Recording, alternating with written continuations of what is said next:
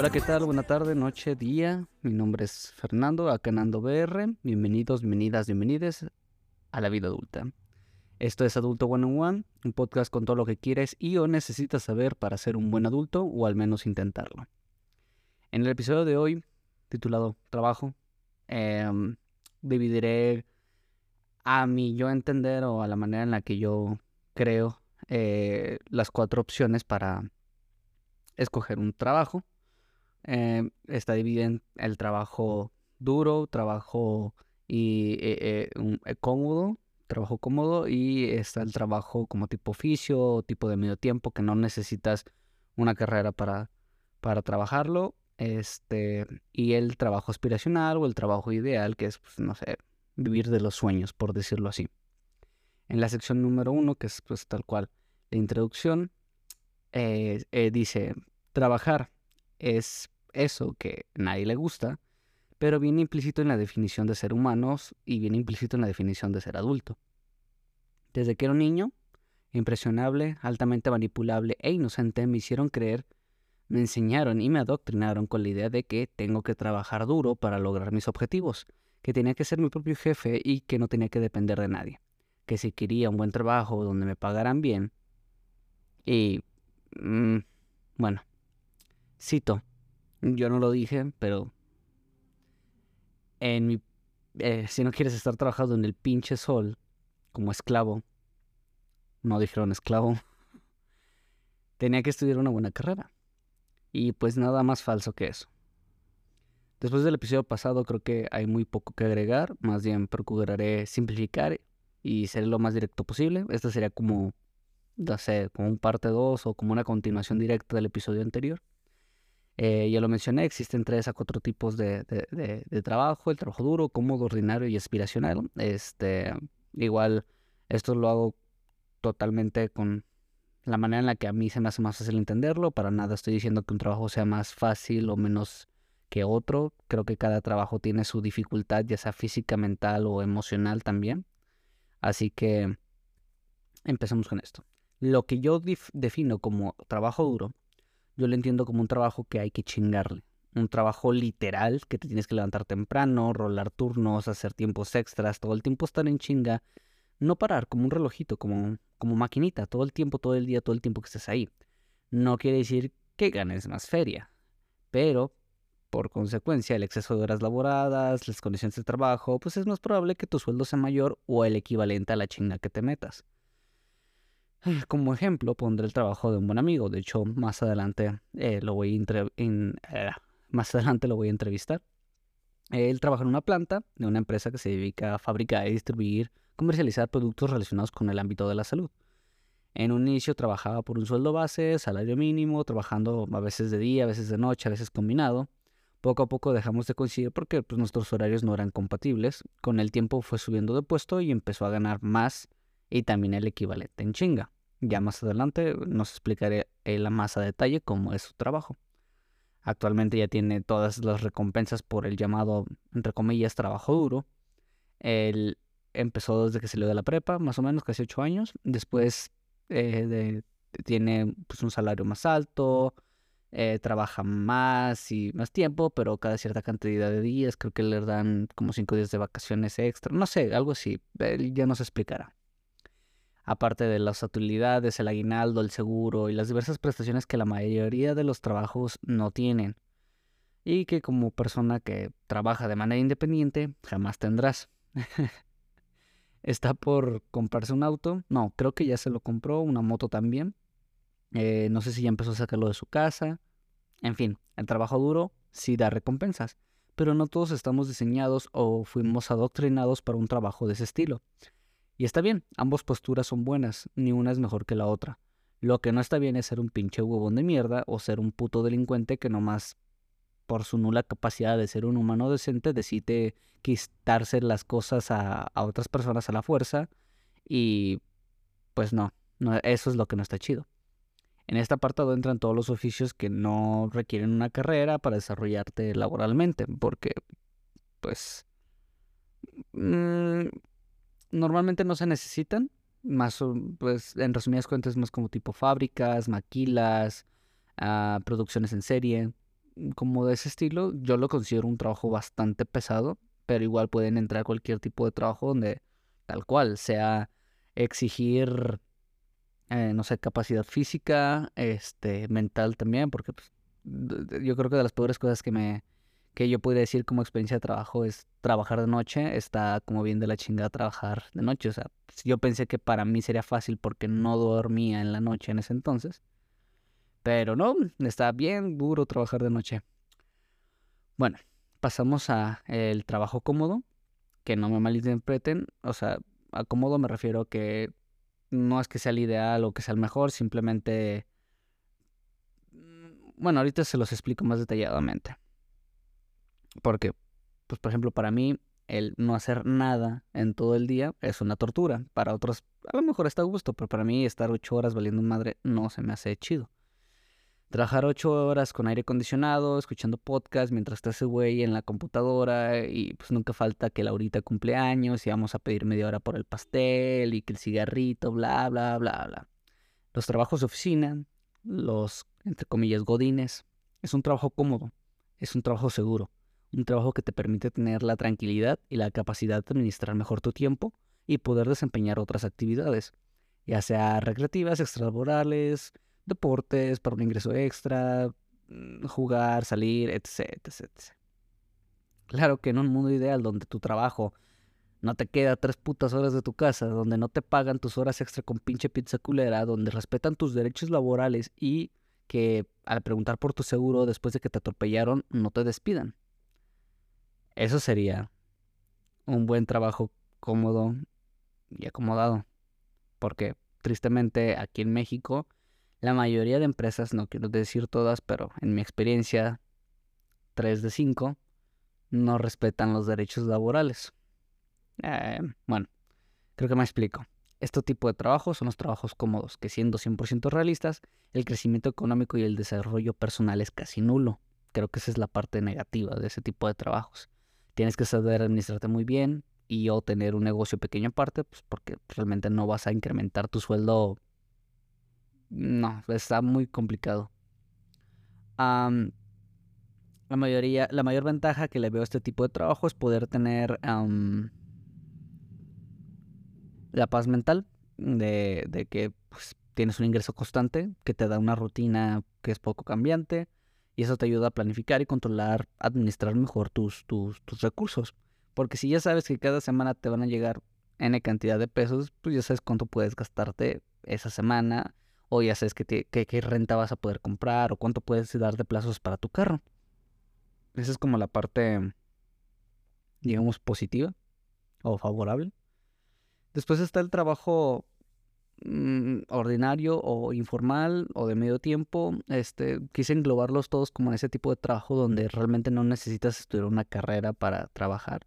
No es que sea menospreciado, de hecho muchos de estos trabajos o te pagan mejor que teniendo una carrera, o te va mejor que si tuvieras una carrera.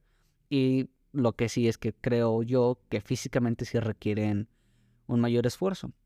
Pero no son como tal cual como de maquila de fábrica, por eso no los metí con nosotros.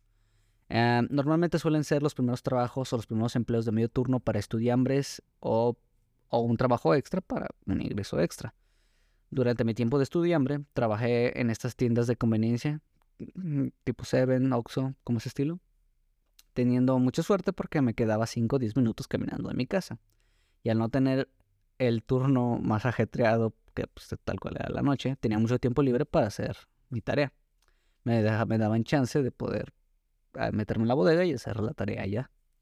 Mis, mis, actividades eran atender caja, limpiezas, orden general. El sueldo no era la gran cosa, pero me daba tiempo para estudiar y de vez en cuando salir a cotorrear. Lo peor de ese tipo de trabajo quizás no es el hecho de que te paguen una miseria y te exploten porque saben que eres un joven que no podrá encontrar otro trabajo de medio turno mientras estudia. En mi caso, el mayor temor que tenía era eh, que lo sintiera tan cómodo, tan estable, tan fácil que podría quedarme ahí para siempre. Entiendo que existen el trabajo de turno completo, pero eso ya consideraba como un trabajo duro porque pues tal cual yo no estaba dispuesto a, a estar parado, no sé, 8 o 12 horas realmente no, yo, yo, yo quería, yo tenía la idea de que mi carrera me iba a abrir las puertas para un mejor trabajo. otro ejemplo es ah, en mi tiempo que trabajé en la tienda de ropa que les decía, en la tienda comercial. Eh, creo haber mencionado que este lugar es en el que mejor me han pagado. Y pues claro, bueno, en un inicio la empresa era, bueno, sí, porque era, la, compró una empresa mexicana ahora, pero en un inicio era una empresa gringa, que respetaba al 100% mis derechos laborales. Técnicamente también de medio turno y mientras estudias, yo realmente pues, me metí a ese trabajo porque no encontré nada más. Fue el único trabajo que no me explotaban de manera exagerada y que estaba relativamente cerca de mi casa. Yo usaba mi otro medio tiempo para realizar lo que en mi opinión es el trabajo aspiracional. Ya saben, hacer música, andar de rockstar, eso era mi trabajo aspiracional.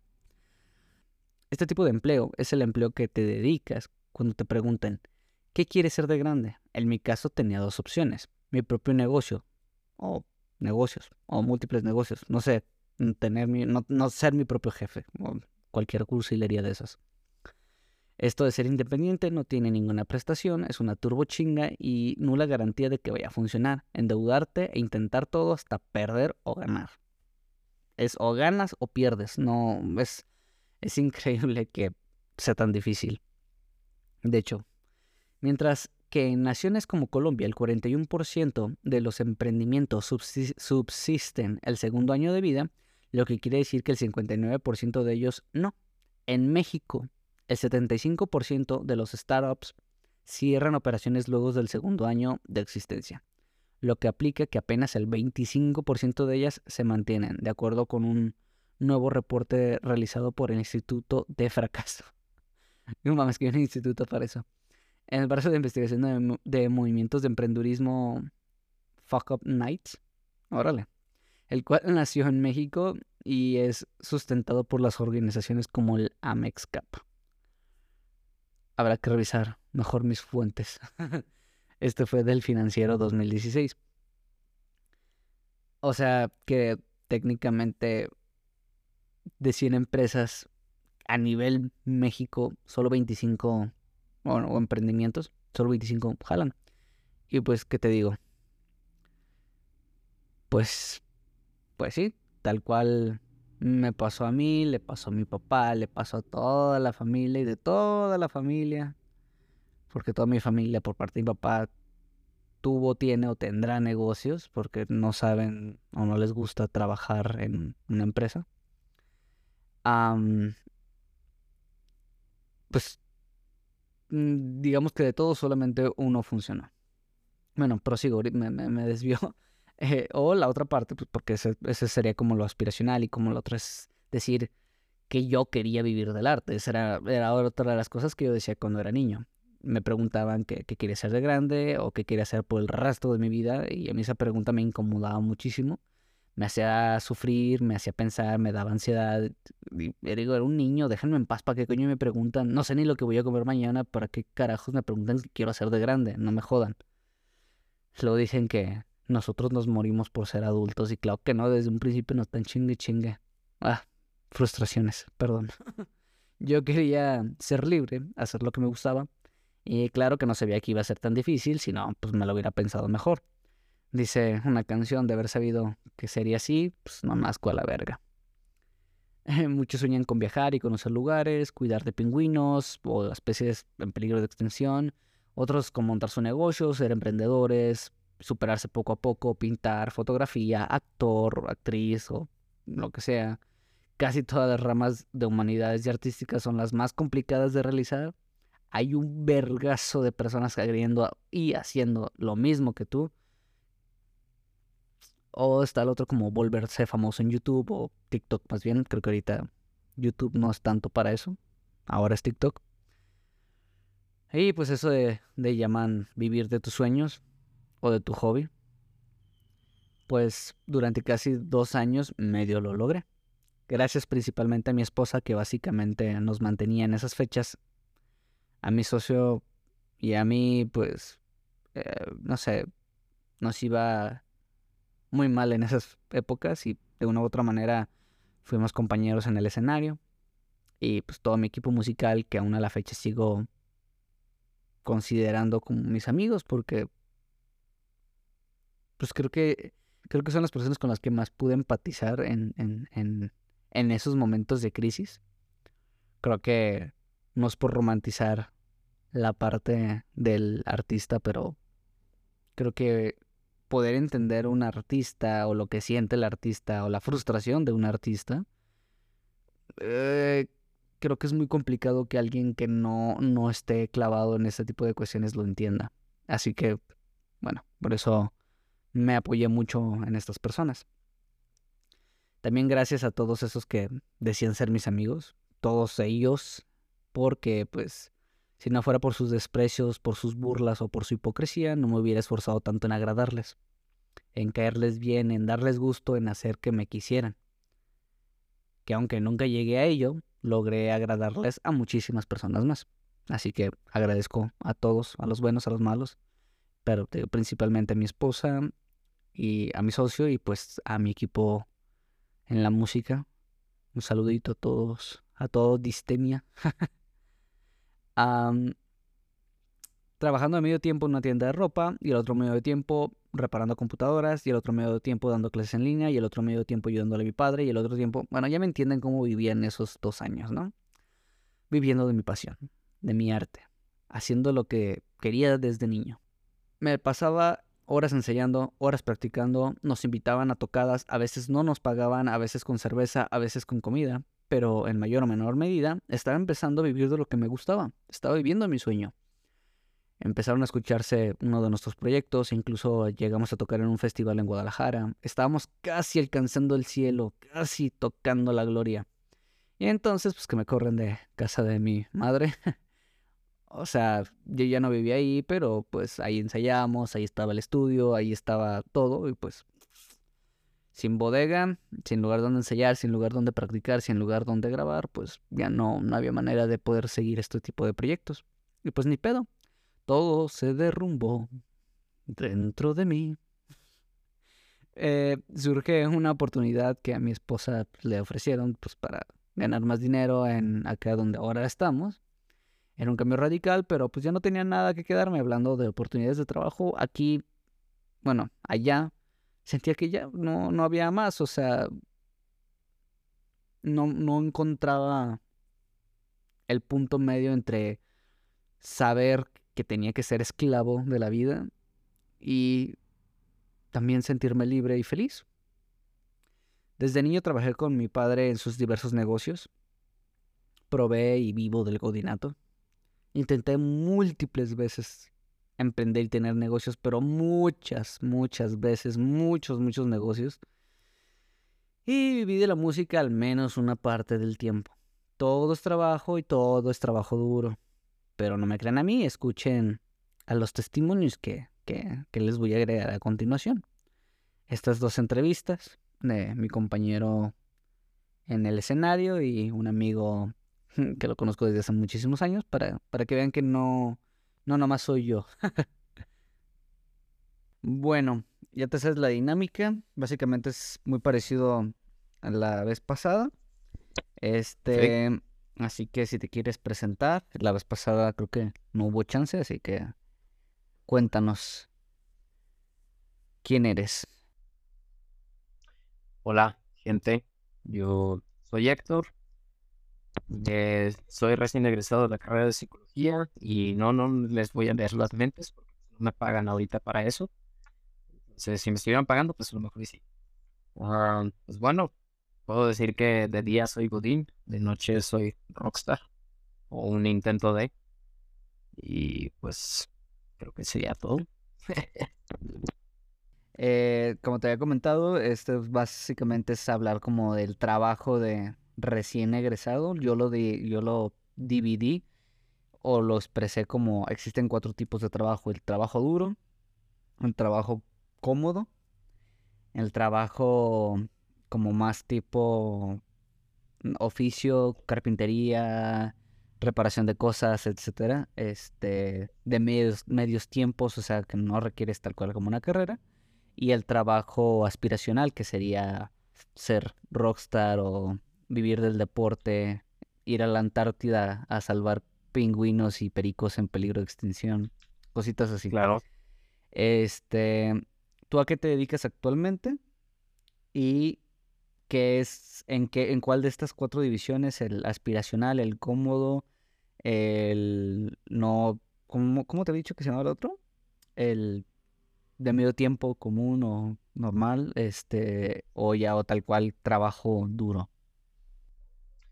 Pues bueno, actualmente estoy trabajando de recursos inhumanos y pues, como dije, es un, es un trabajo pues de tiempo completo, trabajo totalmente godín, donde tienes tu hora de comida. Y bueno, ah, en parte considero que está bastante híbrido porque pues es bastante cómodo. Eh, más adelante pues supongo que vamos a hablar acerca de eso, ¿no? Pero, o sea, no es el trabajo de mis sueños, sin embargo, pues está bastante cómodo por el momento.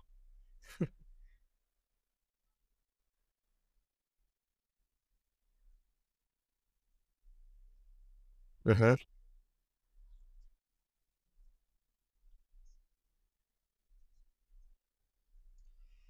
Fuck. Yo creo que al menos un 10%, ¿eh? Y se me hace mucho. Sí, sí, sí. Al menos un 10% porque está complicado. Sí, es parte de que una vez que sales de, de la universidad crees que te va a servir metodología de la investigación para los- todos los días de tu vida y pues realmente no, no, no tanto. Este, pero igual, dentro de tu trabajo, recursos humanos, ¿qué es lo que haces? ¿Qué, qué es alguien que está estudiando psicología y ya sabe que puede terminar como tú? Y es muy probable. Es muy probable, así que, ¿qué es lo que haces en este tipo de trabajo? Bueno, pues mis principales labores, o al menos lo que dicta el listado de actividades, pues sería cierre de nómina, el estar hablando con los colaboradores, cómo se sienten, si hay algún conflicto, pues ahí mediar. Ah, también nos corresponde eh, lo que son eh, asignación de horarios, estar checando que todos estén entrando y saliendo a la hora que corresponde. Y pues sobre todo, pues es básicamente el mediador de la empresa con el colaborador, básicamente. Eres un jefe de grupo, jefe, jefe de grupo de primaria cualquiera, güey. algo así, algo así. Nada más que acá pues estamos salvaguardando los derechos del colaborador. Creo que es serías que el, aún, serías el primer individuo de derechos de recursos humanos que respeta los derechos humanos.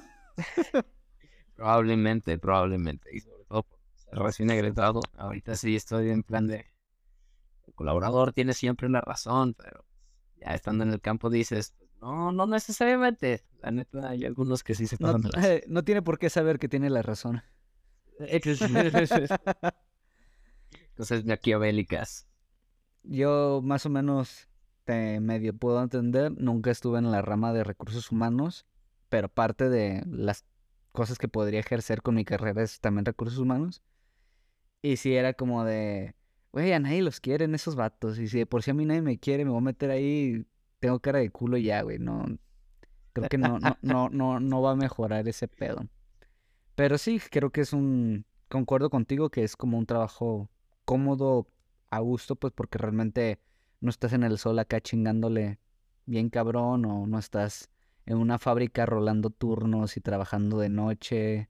O sea, creo que por esa parte es un poco más cómodo.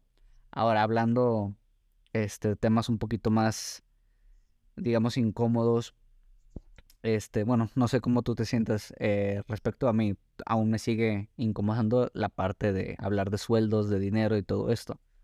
Un recién Ajá. egresado de psicología que se mete a recursos humanos, ¿qué tal le va en la vida económicamente hablando?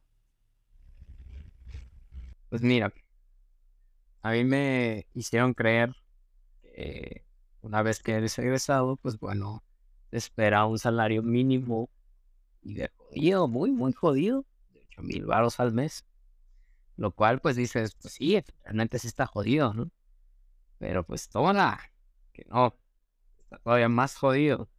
Es decir, personalmente, pues estoy ganando 6 mil baros al mes. Entonces, eso considerando que, bueno, es el puesto de auxiliar de recursos humanos, ¿verdad? Porque ya como tal, de jefatura, pues bueno, ya se supone que te tiene que ascender al menos a 10 mil, 12 mil varos. Y pues bueno, eso ya es un poquito más digno, ¿sabes? Pero algo que sí he notado incluso hablando con otros colegas es que ya no, ya no buscan tanto al profesionista, sino al becario. Entonces yo creo que le pueden sacar un poco más de provecho a la carrera estando en la universidad que pues ahora sí que chingándole más eh, terminando con ella. Es decir, claro que hay egresados que sí les va muy bien y se afilian con otros psicólogos de renombre o en empresas privadas. Este, y sí les va bastante bien, o sea, hay quienes hasta ganan dólares. yo tengo entendido que hay algunos colegas que ganan dólares, o sea, y la verdad les va muy, muy bien.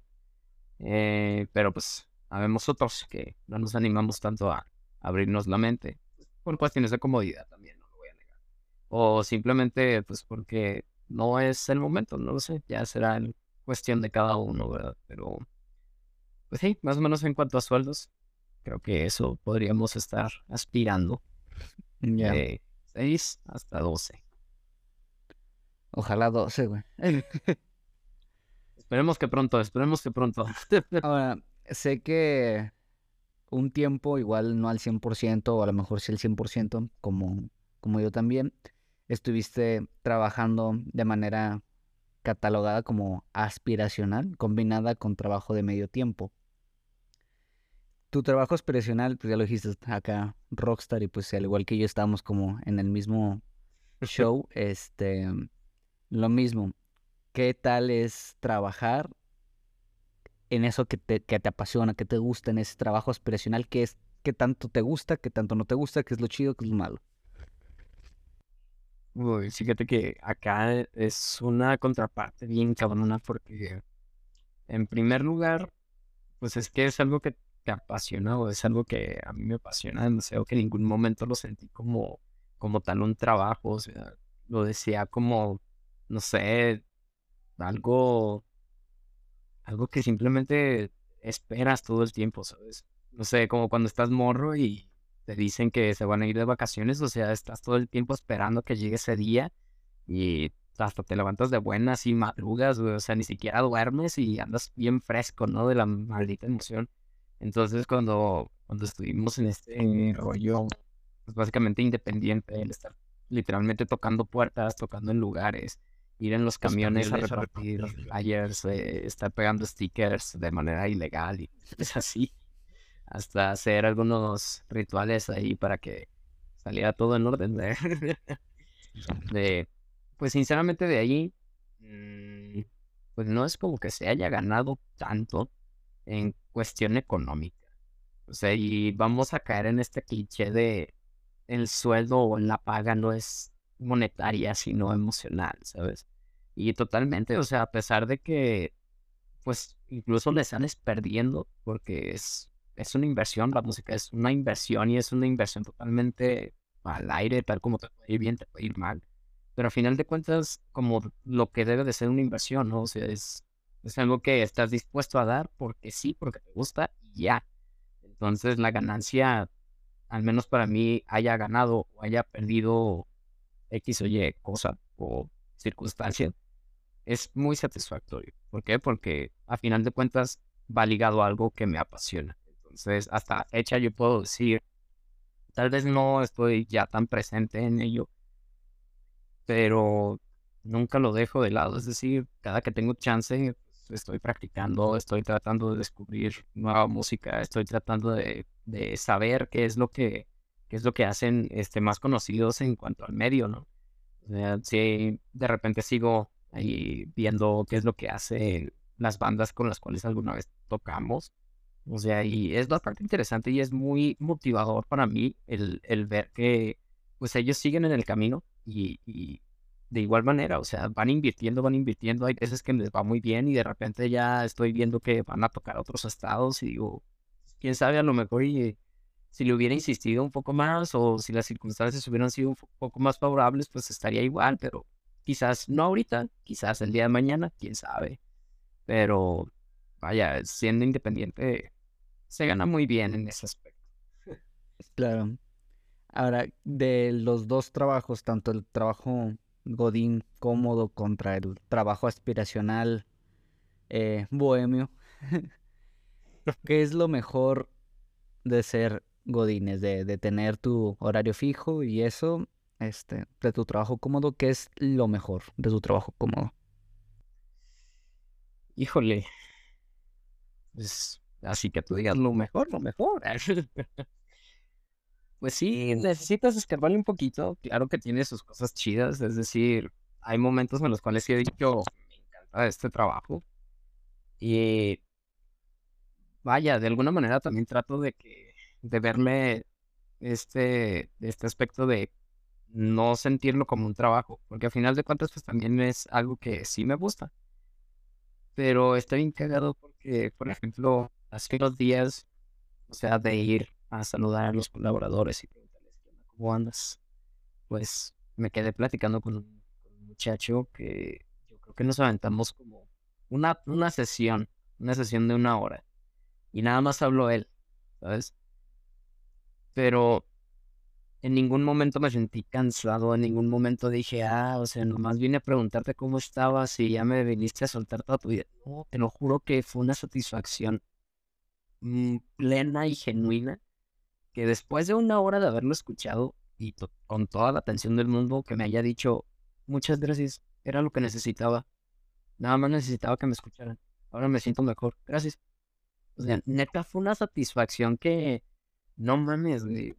O sea, y neta se le notaba el estrés que estaba cargando, o sea, cuestiones del trabajo, me, empezó a soltar todo lo que pensaba del trabajo, me soltó cuestiones personales de su familia, o sea, se le notaba que estaba pues embotellando todo, ¿sabes?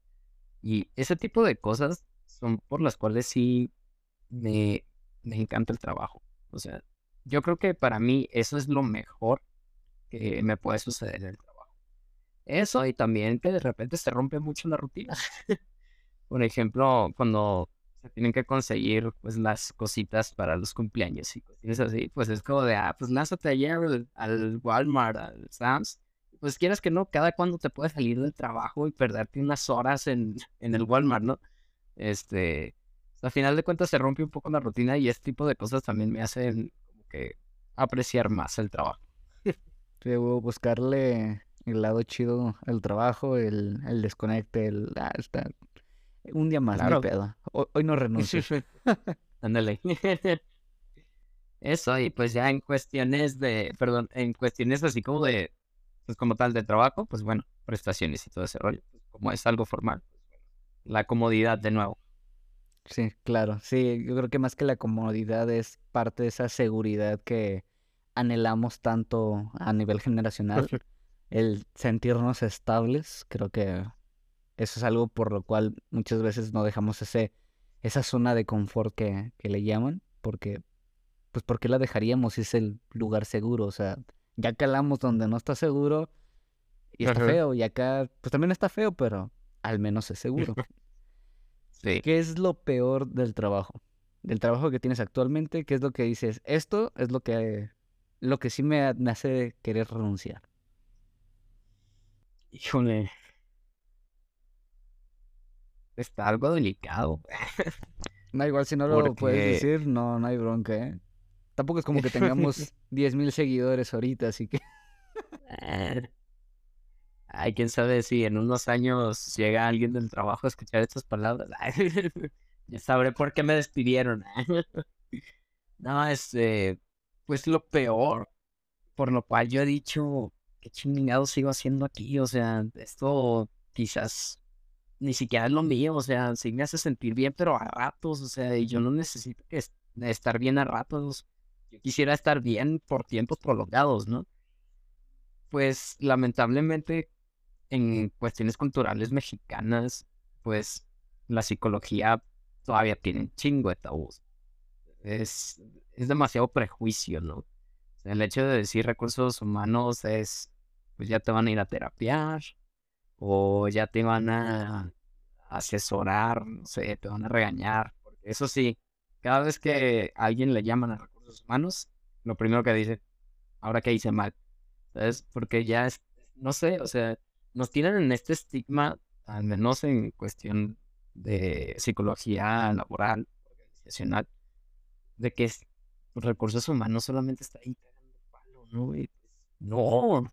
Y te lo juro que está súper jodido tener que escuchar cómo se quejan de recursos humanos, o sea, de que recursos humanos se queda con la feria de los, este, de los insumos para los cumpleaños, que recursos humanos eh, puede alterar los horarios y por eso, aunque lleguen tarde, siempre van a tener la nómina completa, o sea, ese tipo de cosas que neta dices, güey, no tienes ni puta idea de lo que se hace realmente y de cómo nosotros estamos básicamente día y noche peleándonos con los gerentes para hacer valer los putos derechos, güey.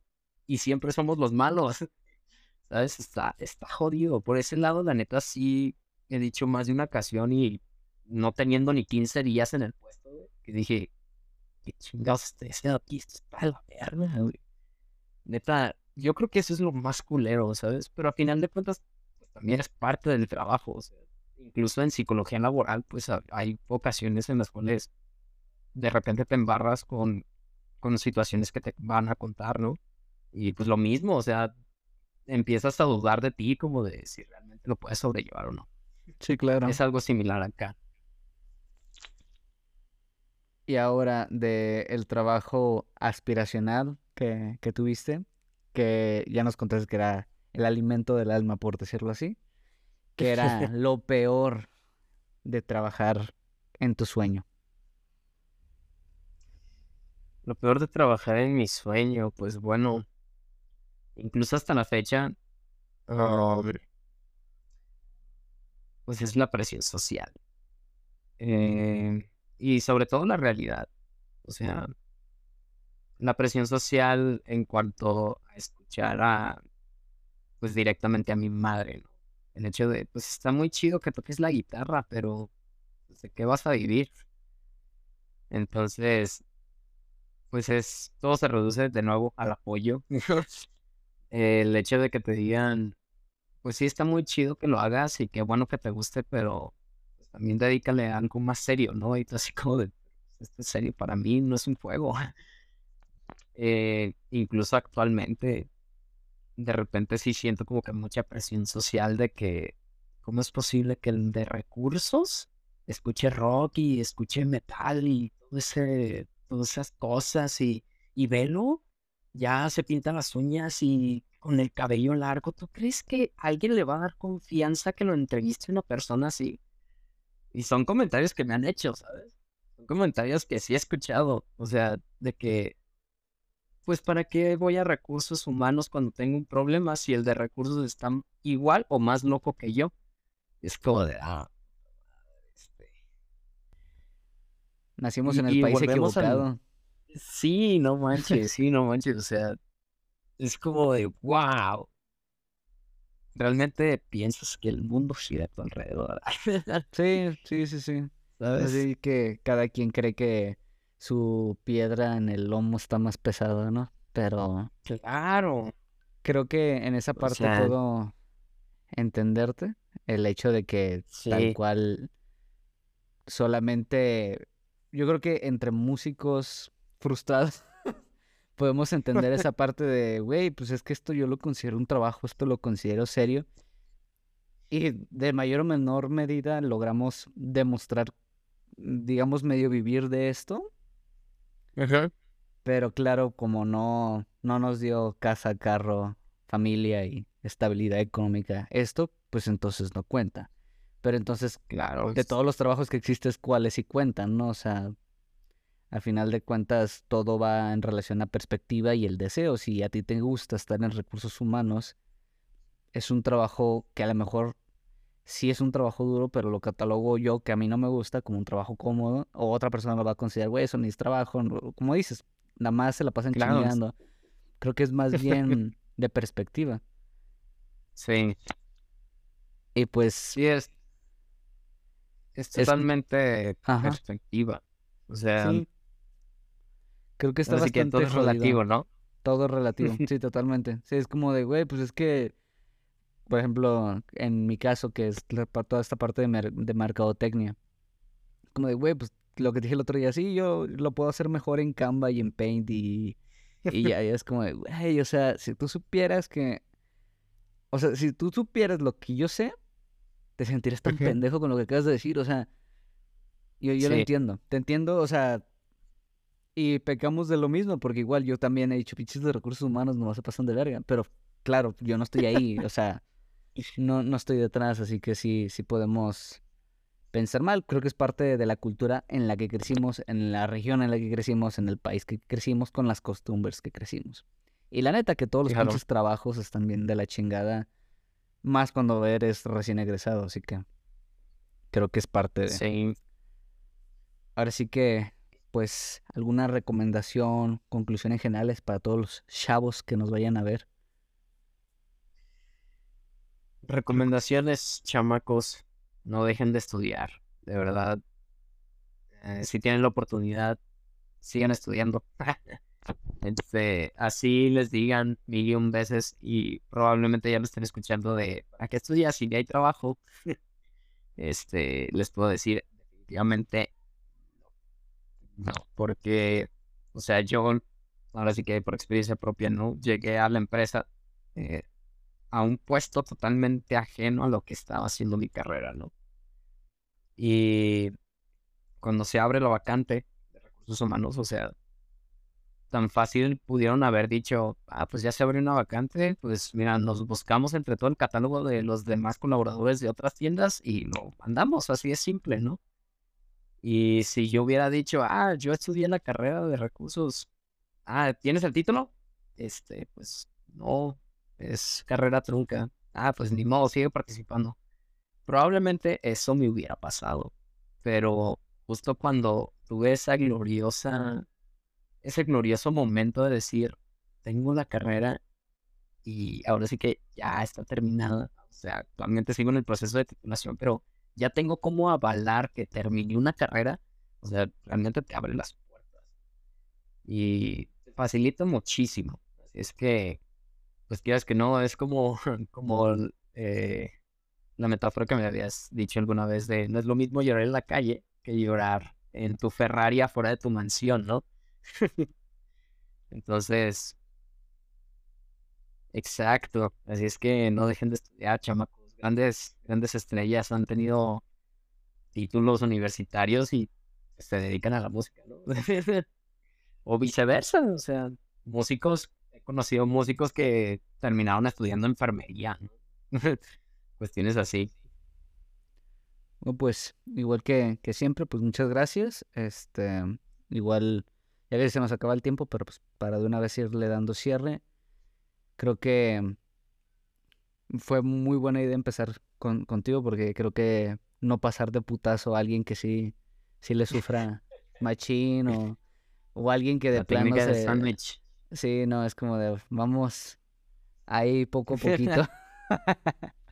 Claro, Pero sí, creo que fue el, el ejemplo en el que más, de todos los que pienso entrevistar, no todos van a salir porque pues, no voy a hacer un podcast de 10 horas, pero de los que pensaría entrevistar, creo que con el que más empatizo, con el que más me puedo identificar es contigo y creo que porque pasamos como en experiencias similares, tanto en aspiracional como en la comodidad del godinato. Así que, claro. pues, muchas gracias y en cuanto salga el episodio, pues igual te, te mando todo el pedo. Así que si quieres decir tus redes, igual ya sabes, aquí aparecen. Aquí las pongo, Al pero igual si las quieres decir, muchísimas gracias a ti. Muchísimas gracias por haberme invitado una vez más y muchísimas gracias a quienes estén escuchando ahora mismo. Se les agradece demasiado y probablemente se les vaya a dar algún regalo de The Broken Boys. Spoiler. A huevo, a huevo. Próximamente en su cine más cercano. Bueno, viejo, pues muchas gracias y ahí seguimos cotorrando por mensajito. Nos vemos. Claro que sí. Chido, chido. Hasta luego. Bye bye. Bueno, pues primero que nada, gracias por aceptar esta entrevista para que puedas contarnos tu experiencia y para que también salgas en este programa y, y pues porque eres compita, así que chido por aceptar la invitación. No sé si tú también te quieres presentar, decir tu nombre, no sé qué te gusta, no sé, lo que tú quieras decir, ahorita tienes el micrófono en la boca. Perfecto. Como tu mamá, pero bueno, que hablando un tema en serio. Muchas gracias por invitarme al podcast. Créeme que no lo esperaba, güey. Cuando me dijiste, dije, sí, acepto, va, sobres. Y qué mejor si mi te- testimonio para que las generaciones que van entrando, que hagan conciencia de que el futuro sí se viene feo y ocupan algo estable y fomentar algo que les va a servir a futuro. Pero bueno, este me llamo Gerardo, copia de Pelucín desde hace... ¿Cuánto te conozco, güey? No sé, güey, desde la prepa. ¿Qué, ¿Ocho años? Ya 10 años, güey. No. Sí, güey, estamos viejos, güey. Ya sé, güey, ya me traen las rodillas. Yo creo que hasta te traen otras cosas, güey. Nada, se lo vas a tu jefa, güey. Este Pero-. Bueno, este, parte de lo que trata el... con mi experiencia laboral. Sí, justamente es lo que te voy a decir, que cuéntanos a, a qué te dedicas actualmente, cuánto tiempo llevas trabajando ahí, no sé, generalidades de tu chamba. Muy bien, actualmente trabajo en un laboratorio muy famoso por sus ah, medicamentos. Es una marca muy grande que se oye en todo México y parte del extranjero. De hecho, no, no te he comentado y no he comentado mucho en el grupo que tenemos, pero ya desde hace un ratito somos los que surtimos a nivel México la penicilina. Órale. Ya no hay competencia. Ah, bueno, entonces, pues sí, supongo que sí es de las más grandes que hay aquí. Yo creo que va a ser la que tiene como la, la preferencia en varios lados. Así es. Eh, Pero bueno, empecemos desde el 19 de diciembre del año 2016. Entraste a trabajar ahí en el 2016. Así es. Eh, No, ya estaba soñado, güey. Era un trabajo que decía, quiero estar ahí, es una empresa grande, es una empresa estable y me conviene a mi futuro.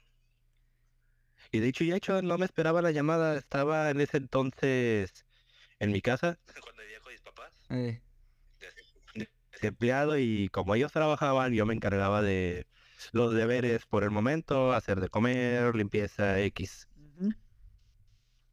Y ya le iba a regar. ¿Por qué? Porque no tener el celular a la mano, ya me habían llamado los de recursos humanos, no había... No estaba prestando atención, estaba en mis cosas, se perdió la llamada, pero por suerte volvieron a llamar y, y que ahí fue cuando me citaron al día siguiente para una entrevista masiva que de volada me hablaron y dijeron, ¿sabes qué? Tráete tus papeles, mañana vas a entrevista a la planta que tenemos de este lado de Tlajomulco. Ujú. Y sí, güey, sin problemas, pasé exámenes médicos. Todo, todo, todo. Todo bien. Me dieron una semana, se puede decir, de capacitaciones y de ahí ya, me dieron puesto de tres soluciones para hemodiálisis. Ya. que en cuanto vi que hasta sí, sí va a ser un show. ¿Qué es lo que te ponían a hacer? El área de acondicionado. ¿Qué es lo que te ponían a hacer? yo empezamos desde abajo, en acondicionado. Ya. Lo que teníamos que hacer era el empacar y poner instructivo en las cajas para mandarlas a Estiva. Era una friega, era una putiza bien dada y bien puesta. Sí, me imagino. Sí, me acuerdo que... Si te acuerdas, güey, Sí. les llegué enseñando los dedos a ti, Andrés, cómo estaban ya que se me pelaba un callo y salía otro.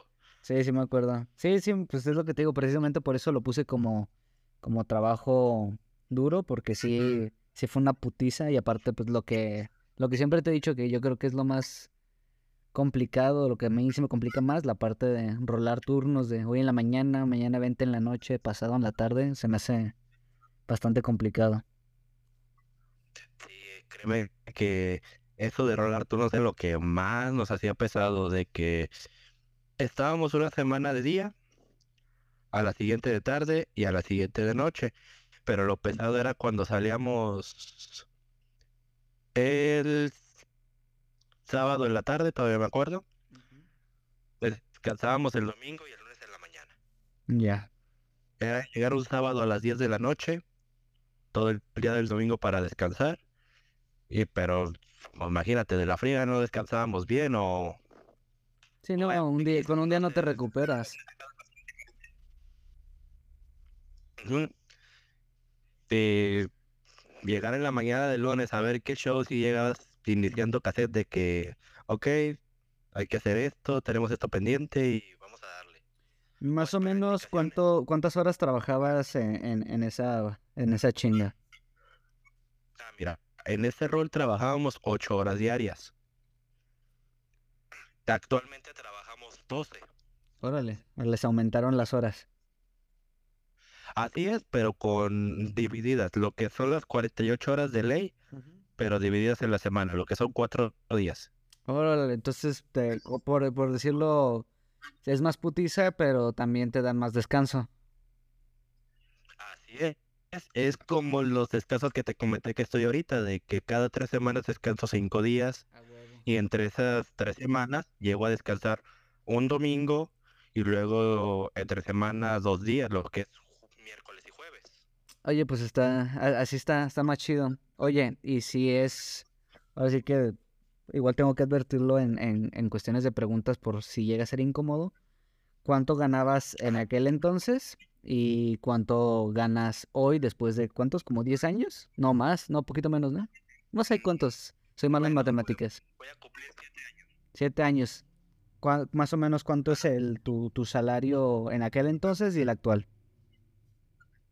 Mira, es que hay diversos factores. Por ejemplo, ahorita tú sabes que estoy pagando casa y es un descuento macizo. Ah, sí, sí. Sí, porque tienes como la parte del Infonavit, ¿no? Tener casa, hágalo. Así es. Ya. Sí, sí, sí. De hecho, todavía no llego a ese punto de, de los podcasts, lo tengo como en uno o dos programas más adelante. Pero sí, sí, es bastante, creo que es de las prestaciones más chidas que te ofrecen ahí en tu empresa, es esa parte de que, de que te dan buen paro para sacar tu crédito de casa. Sí, la verdad, y te lo acomodan, depende de tu sueldo. yo lo que recomiendo mucho, en cuanto puedan hacerlo, háganlo. No se van a arrepentir, es una inversión a futuro y muy bien plateada. Sí, a huevo, pues es que tal cual una casa básicamente es la única manera en la que como jóvenes adultos en algún punto podremos tener una casa, es de esa manera. De otra está bien complicado. Exacto, y si piensan a futuro tener familia, ya van a tener una base donde van a decir, esto es mío, nadie va a poder molestar aquí. Sí, sí, sí, claro. Pues es que ahora sí que tu casa, tus reglas y nadie chinga más que, pues más que tú. Exactamente. Bueno, y si te llegas a casar la señora, me imagino. Pues ga- gajes de la familia. Oye, y en tu trabajo, actualmente, ¿qué es lo que tú consideras? Esto es lo más chido de mi trabajo. Uh, lo más chido de mi trabajo, te lo puedo decir que lo alivianamos. Actualmente me dedico a producir penicilina, somos de las pocas personas en México que estamos capacitadas Órale. y somos cinco por turno en el área. Ok. Nos dividimos, hacemos todo bajo control y los estándares establecidos por calidad para que todo vaya estéril, que no vaya a causar ningún mal a las personas, que es nuestro objetivo, para eso estamos trabajando, para curar a la gente, no perjudicar. Sí, claro, ¿no? Y aparte que pues todo el área médica siempre ha sido bien delicado, así que me sorprende que tú siendo tan pendejo estés ahí, güey, la neta. Pero así me quiere tu mamá. Este pendejo. Entonces, ¿cómo, cómo, cómo, este imbécil, ¿cómo te alivianas la chamba, dijiste? Nos dividimos, güey. Te pongo de ejemplo, somos cinco personas. Diariamente se tienen que hacer muestreos por turno para validar que el área se encuentre totalmente estéril, que no haya ninguna bacteria o algo que pueda perjudicar al paciente. Sí. Ahí se pega una persona a hacerlo. Dos, nos pegamos a hacer la mezcla de la penicilina o el producto que vayamos a envasar. Y dos personas se dedican a validar los pesos de la, del envase y otra persona a validar de que el envase vaya correctamente hecho y no lleve ninguna contaminación. Ya. Entonces como que se, se dividen la chamba para que no esté tan puteados todos. Así es, porque imagínate, salimos un... Bueno, ya planteándotelo bien como estamos manejando ahorita que estamos trabajando hasta los domingos. Ya. Un día rolando mezclador, hacer la mezcla de la penicilina y otro día para hacer la, el envase. Imagínate llegar así de corrido viernes, sábado, domingo y lunes, máquina, está fatal. Estar observando también la vista se va a dañar. Sí, claro. Sí, no, es que es una, así que es una putiza tanto en tiempo como en como fuerza física. Así es. Pero es lo que te decía, ya nos adelantamos mucho porque ese fue mi cambio de departamento. Es es con lo que comentaba. Inicié en soluciones de análisis y de ahí yo quería crecer. No, obviamente no iba a ser un conformista que nada más me iba a quedar en estiva y empacando. De ahí me brincaron a esterilización de bolsas, que era acomodar las bolsas que nos pasaban de envase y sellado a unos carritos para pasarlas a la esterilización de autoclave. Ok. También estaba pesado, pero se nos hacía leve el turno con los camaradas que estábamos ahí. Y a huevo, es que creo que el cotorreo en, en cuando son así como trabajos de fábrica y así, el cotorreo es glorioso porque es la manera en la que te alivianas el jale bien machín. Así es, y más porque tú conociste a Miguelón, alias La Paquita. Sí, sí, a huevo. Sí, no, no mames, un pinche cotorreo bien cabrón con ese güey. Sí, a huevo. Sí, sí. Era, estaba muy padre, pero yo no me quedé ahí a gusto porque estaba subiendo mucha gente que yo no demerito su trabajo, pero sí decía, ¿por qué yo sí y yo no si estoy dándolo todo? Claro. Pero gracias a eso voltearon a verme de que estuve haciendo ruido de que, oye, ¿qué me falta para mi categoría? ¿Qué necesito demostrar más? Estoy trabajando, estoy apoyando, estoy haciendo de todo. Sí, a huevo. Ahora sí que gana- ganándote el sueldo machín y pues también para que, que si tú estás jalando, que la empresa también jale. Así es, y más que nada porque ustedes me conocen de que no me gusta tener pelos en la lengua ni hablar más de lo que sí. Sí, a huevo. Y no me gusta estar detrás de la gente ahí, se puede decir, poniéndole dedo a los compañeros para hacer un... No, no, pues no, ni qué necesidad. Exactamente. Así que gracias a esto de mi trabajo, que le mando un saludo al ingeniero Eric Limón, que por él me voltearon a ver. Eh, Me buscaron y me dijeron, ¿sabes qué? Se va a abrir el departamento de penicilina, penicilínicos aquí en Tlajomulco. ¿Y ¿Qué, qué onda? Nos interesa cómo trabajas, ya sabemos que le echas ganas, vas. A huevo. Y con mundo dije, no conozco a nadie, pero quiero crecer. Sí, a huevo. Siempre es la idea es ir, ir para arriba. Así es. Y, te lo juro. ajá. yo- Sí, no, dime. No, dime. sí, sí, continúa. Ah, te iba a preguntar que Te lo lo... juro, yo llegaba. Ahora, verga, dijo. Pues es que el pinche pedo es que se atrasa con el, con, con la llamada. Ah, te iba a preguntar, este, sé que en la empresa en la que estás, eh, lo de las cosas más chidas que tienes son las prestaciones. ¿Qué prestaciones te, te ofrecen más o menos una empresa de este nivel? Uf, créeme que son buenísimas. Tan solo el reparto de utilidades, el aguinaldo y la prima vacacional, que muy pocas empresas ya lo manejan, es algo muy, muy bueno que sí, sí apoya mucho para la economía. Sí, güey, ca- ca- esa- esa- las utilidades son ahorita en mayo, ¿no? Así es, y por ley cada empresa deben de dar. Pues deberían de, güey, pero... Pues digo que deberían, pero pues la neta es que casi ninguna las ofrece. Así es, y es porque la gente le da miedo defenderse. Sí, siempre, siempre está bien complicado cuando se hacen las empresas porque pues eres tú solo, güey. La, la banda o se une o, no, o tú solo no puedes y pues está bien fácil que te renuncien. Así es, las empresas negreras que contratan a la gente que necesita el trabajo, ya son mayores, que no los contratan ni en algún otro lado y no les dan seguro, es lo que se aprovechan. Sí, claro. Sí, pues viene ilegal todo el pedo. Yo creo que en un trabajo lo peor que puede ser es eso que, que te tengan como pues tal cual fuera de la ley, que no te estén dando prestaciones. Güey, mínimo el seguro, pues sí, sí está, sí está culero en una chamba así. Y hablando de, pues, de cosas gachas en la chamba de tu trabajo, porque pues, es trabajo, porque si, si no, no te costara trabajo, pues sería puro cotorreo. ¿Qué es lo, lo pesado, qué es lo, qué es lo que no te gusta. Siempre lo digo. Ujú. Ok, mira, esto que yo siempre te digo, es una responsabilidad, y más por la rama en la que estamos de que son pacientes o es gente enferma que tiene la fe que el medicamento les va a hacer una reacción que debe de hacer. Sí, claro, no, no, no hay cabida es para fallar. Podamos decir, ¿sabes qué? El producto milagroso de diario te va a curar y que vas a estar en el pie con inyección. Obviamente sabemos que se, es bajo un tratamiento, por eso mismo es mandar el producto al 100 y con la calidad que debe de ser. Sí, pues es que yo creo que es de las áreas Ah, más... con lo. Sí, sí, échale, échale, perdón. Dale, dale. Sí, dale. Seguimos los vales de despensa. Son muy buenos los que nos dan los de vales. Al mes te puedo decir, es como si te depositaran una semana extra. No mames, ¿a poco sí? Sí, güey.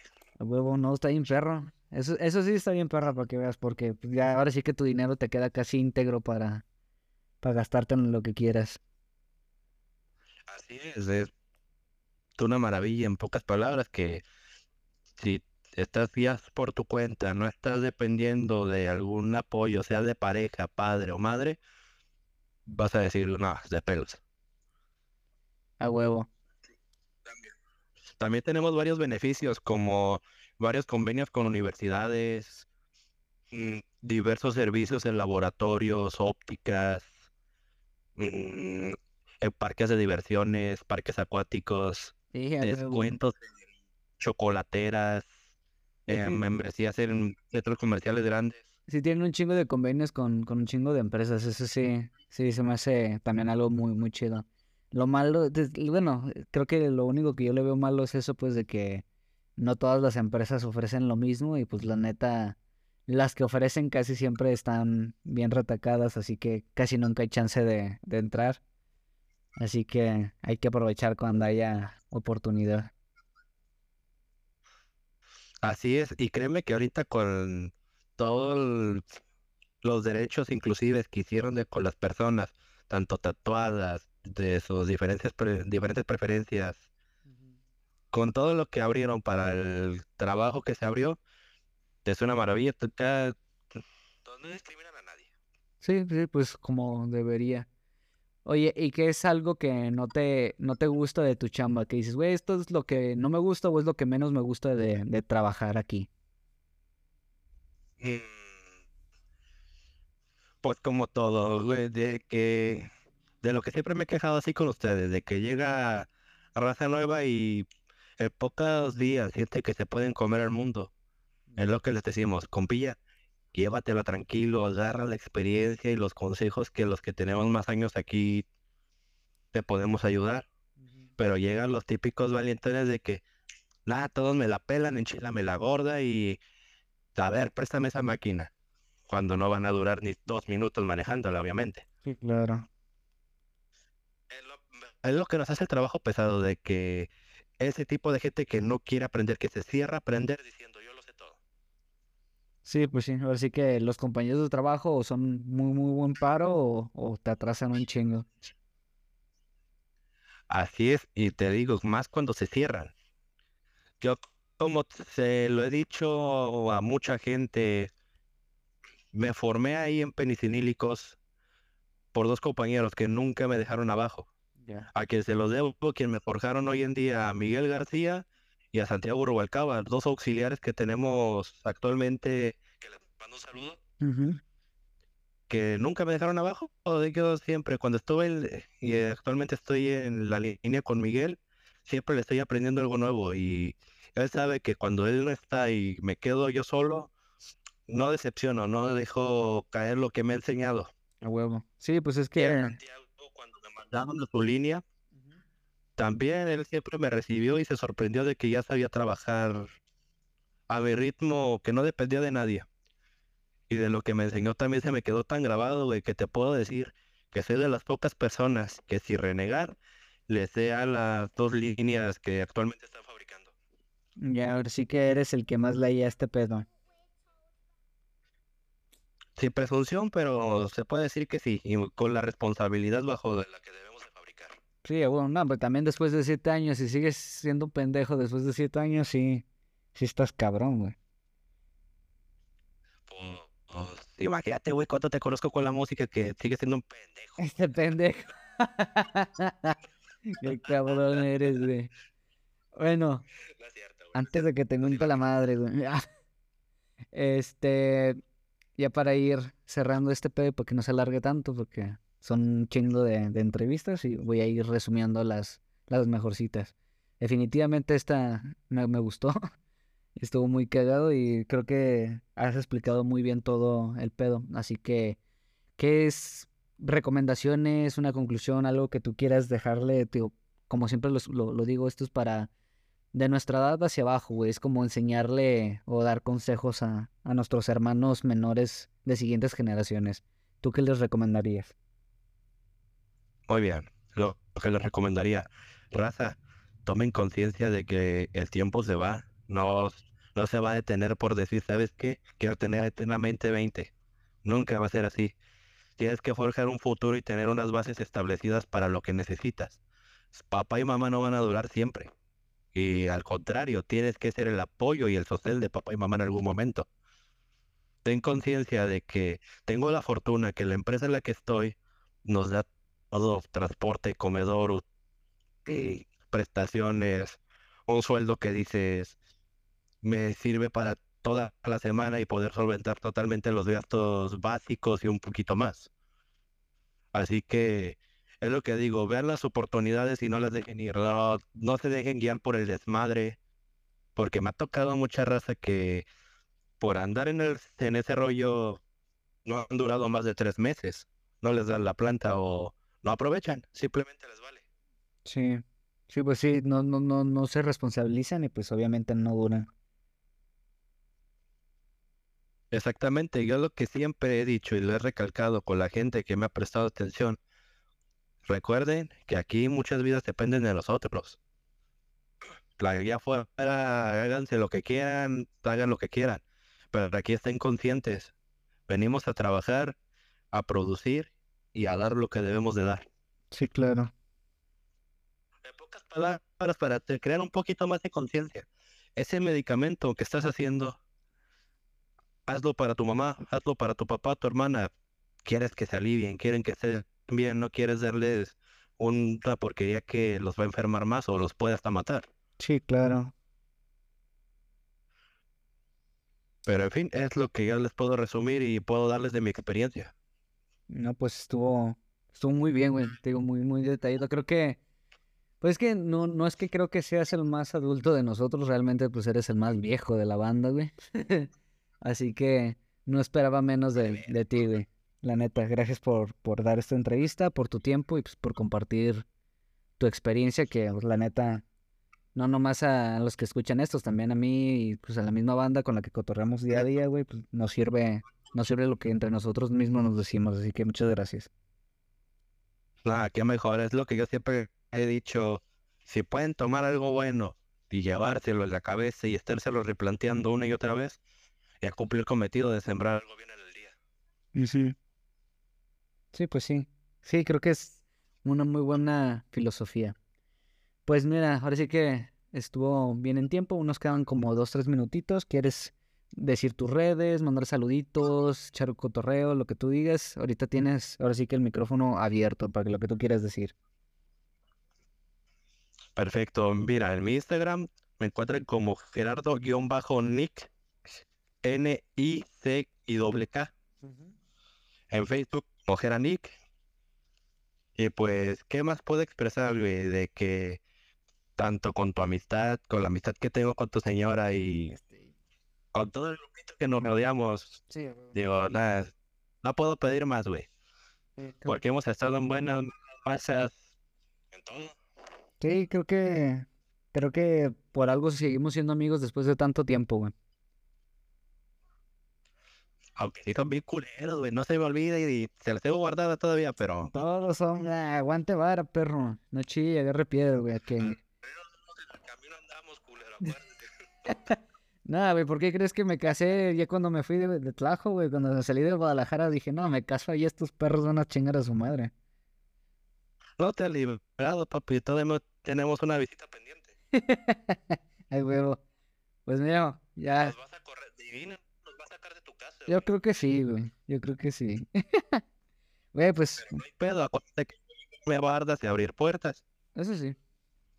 Un placer haber hecho este podcast contigo, güey. Muchas gracias por, por tu tiempo y pues ahí seguimos cotorreando. Igual ya que salga el, el episodio te lo, te lo mando. Perfecto, igual. Saludos para quienes mencioné a Miguel García y a Chayito, como le decimos de cariño. Sin ustedes no me hubiera forjado como me forjé. Y como todo, lo que siempre digo y debo de replantearme diario, gracias a mi mamá por la persona que me hizo. A huevo. Ah, es que bonito, güey. Pues con eso cerramos la entrevista, güey. Muchas gracias, güey. No, por nada, güey. Cuando necesiten algo, ya sabes, con confianza. Ay, no, pues. En conclusión, creo que es importante vivir lo que tenemos que vivir. Probar cada uno de los trabajos que tengamos oportunidad de probar. Aprender de ello y no sentirnos mal porque no se logró una u otra cosa. Mejor sentirnos bien porque fuimos de ese 1% que logramos tocar la cima, aunque sea por un instante. Ser realista y no quemar todos los barcos antes de saber si va a funcionar o no tu negocio, tu, tu artisteada o lo que sea.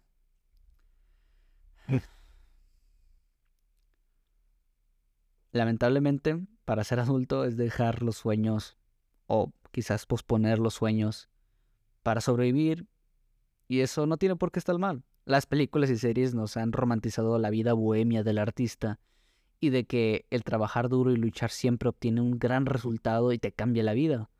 Pues la realidad es que eso no es para todos. De manera concreta, el sistema no está diseñado para que todos ganemos, y aceptarlo es el primer paso. Lo que creo que sí es un fracaso, lo único que considero sí un estancamiento, es darse por vencido sin intentarlo. No quiere decir que todos vamos a intentar o vivir de nuestro sueño, que todos estamos destinados a tener un negocio exitoso. Güey, no tiene nada de malo ser godines, no tiene nada de malo ser empleado, no tiene nada de malo tener un oficio, un trabajo no formal. Yo genuinamente aprendí a amar mi trabajo y al menos, mm, pues, a la fecha no lo odio. Estoy agradecido de que, aunque sea aburrido, que no sea lo que anhelaba de chico, pero al menos me ayuda a cumplir otros sueños. La lección más dura de este año para mí es saber que no todos los sueños o proyectos se van a cumplir. Y a veces tendremos que, que aprender a sacrificar uno para cumplir otro. Y que eso no está mal, ni nos quita menos o más mérito, en cambio nos da sabiduría. Una para cumplir otro. Pues uno por uno, ¿no? Y que, pues, además de la sabiduría, también es madurez, es aprendizaje para futuras decisiones difíciles. No está de más, no está, no está mal creer, no está mal envejecer, no está mal fracasar. Es parte de la vida.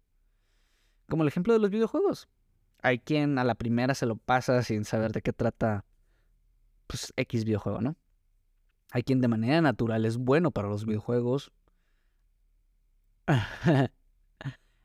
Hay muchos que nacieron con el varo y se compraron las mejores armas, las mejoras y todo, y pues se pasaron el juego facilísimo. Otros que necesitamos jugarlo y caer una y otra y otra vez para después descubrir que lo que parecía una caída al vacío y perder una vida no es perder la vida, no se acabó, no es un game over. Es solo un camino alterno que nos lleva a otros mundos. Trabajé con mi papá y aprendí a cómo reparar lavadoras y de ahí me derivé a refrigeradores, de ahí a computadoras, celulares y con eso me ayudé a pagar parte de mi universidad. Sigo ayudándome económicamente con algunas de estas cosas. Nunca he tenido que pagar un técnico para reparar nada en mi casa. Trabajé en un 7-Eleven donde aprendí que está bien chido administrar tu tiempo y aprovechar tu tiempo dentro del trabajo mientras haya las posibilidades porque a la gente de arriba no le importas, eres un número más. Así que una cosa es sacar provecho y otra cosa es ser aprovechado, pero pues mientras haya oportunidad, sacar provecho. Eh, trabajé varias veces y actualmente trabajo en una oficina como Godines y aprendí a que tener esa estabilidad me puede hacer caer en el conformismo y en el quedarme quieto. No quiere decir que está mal. Solo quiere decir que decidiste no avanzar por el momento. Pero si tú no decides avanzar, la vida te va a hacer avanzar a huevo. Así que el ser godines creo que, o el tener un trabajo cómodo, creo que te da la, la oportunidad para descansar, de, de, de sentir que vas al día, que vas sobreviviendo y te da más oportunidades para, para salir a flote, para ver las cosas con más calma. El vivir de los negocios, de, de tu sueño, te hace aprender un chingo. Te hace moverte, te hace sentirte apasionado, te hace sentir vivo. Haces cosas que nunca pensaste que llegarías a hacer. Te- empiezas a conocer más gente, te empiezas a relacionar más. Tus amigos se vuelven socios. El dinero empieza a llegar. Pero pues a veces fallan, a veces, a veces los, los planes no salen como uno piensa. Pero esa satisfacción de sentirte empresario, de sentirte que haces dinero, es- esa sensación como si tú, como si el dinero saliera de tu mente y lo crearas, es algo muy, muy, muy satisfactorio y que pues requiere mínimo tiempo y diría mínimo esfuerzo, pero la verdad es que sí cuesta bastante trabajo. Creo que más bien el esfuerzo que, que no implica en otros trabajos en este sí y viceversa. El trabajo aspiracional o el trabajo de tus sueños. También logré vivir un poco de eso, rozar el sol. igual, si no lo lograste, no quiere decir que, que así está, ahí se acabó y ya me estoy frustrado el resto de mi vida porque no fui el mejor guitarrista del mundo. Güey, no fuiste el mejor guitarrista del mundo, pero fuiste el mejor, no sé, de, tu ciudad, de tu pueblito, de tu localidad. Fuiste el único de todos tus amigos que hiciste un disco, o dos o tres. Fuiste el único que se fue de gira, aunque sea aquí dentro de, de este, de los ranchitos que había a tu alrededor, pero fuiste el único o de los pocos en este país que tuvo un sueño o que tiene un sueño y que decidió hacerlo y que sí lo hizo. Fracasaste, no hay pedo. No tiene nada de malo fracasar, no tiene nada de malo decir, güey, no pude con esto. ¿Por qué? Porque así es la vida. A veces se puede, a veces no. Pero creo que hubiera estado peor haber intentado cualquier otra cosa evitando intentar esta. Evitan- evitando intentar tu sueño por miedo. Porque entonces toda la vida te la pasarías aún más frustrado. Porque nunca sabrás si pudiste o no lo pudiste lograr. No sé. Son ideas que me vienen a la mente. Yo aprendí a generar resistencia emocional con ese tipo de trabajos, a sentirme lleno de vida y muerto por dentro al mismo tiempo. Mm, Vivir del arte está muy complicado. Como recomendaciones, escuchen a The Broken Boys, You Can't. Esa canción es justo para ese tipo de, de temas. Té de Brujas, la canción de Yo mismo. Cada que la escucho me hace llorar. Y pues nada, ya saben, igual que siempre, compartan, recomienden, eh, díganselo a algún amigo conocido que quiera o que sepa, o simplemente si tienen por ahí una hora libre o quieren aprovecharse y escuchar un poquito o distraerse mientras están trabajando, pues ya, ya, me escucharon, ya, ya escucharon a mis dos amigos. Es parte de crecer, es parte de la vida. De todas maneras vas a trabajar. Hay que intentarlo. Y pues, para cerrar este episodio, quiero contarles que de todos los trabajos que he tenido en mi vida, sin duda, el hacer música, el tocar, el, el estar más con mi lado artístico, el trabajo aspiracional, los negocios, todo esto, es lo que menos me ha dejado. es lo que más, más me ha costado. Pues nada es gratis y aquí hay dinero invertido que nunca en la vida voy a poder recuperar. Es el que más me ha cansado, el que más me ha desgastado física, emocional y mentalmente. Pero si volviera el tiempo atrás, lo volvería a hacer. Yo soy Nando BR, bienvenidos a la vida adulta. En este juego de la vida soy un pésimo adulto. En el puesto que me tocó soy muy mal jugador. De no ser por el alcohol, yo ya habría renunciado. De no ser por el sexo, yo ya habría desertado.